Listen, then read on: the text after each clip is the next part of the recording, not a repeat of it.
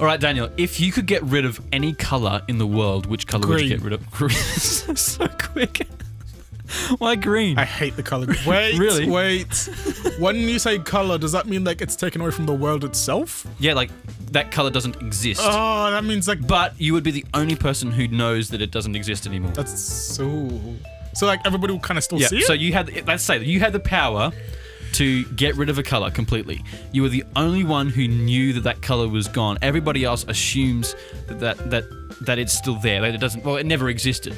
oh damn. Okay. So that Okay. color gets erased from the Ooh. world, but you still know that it used to exist.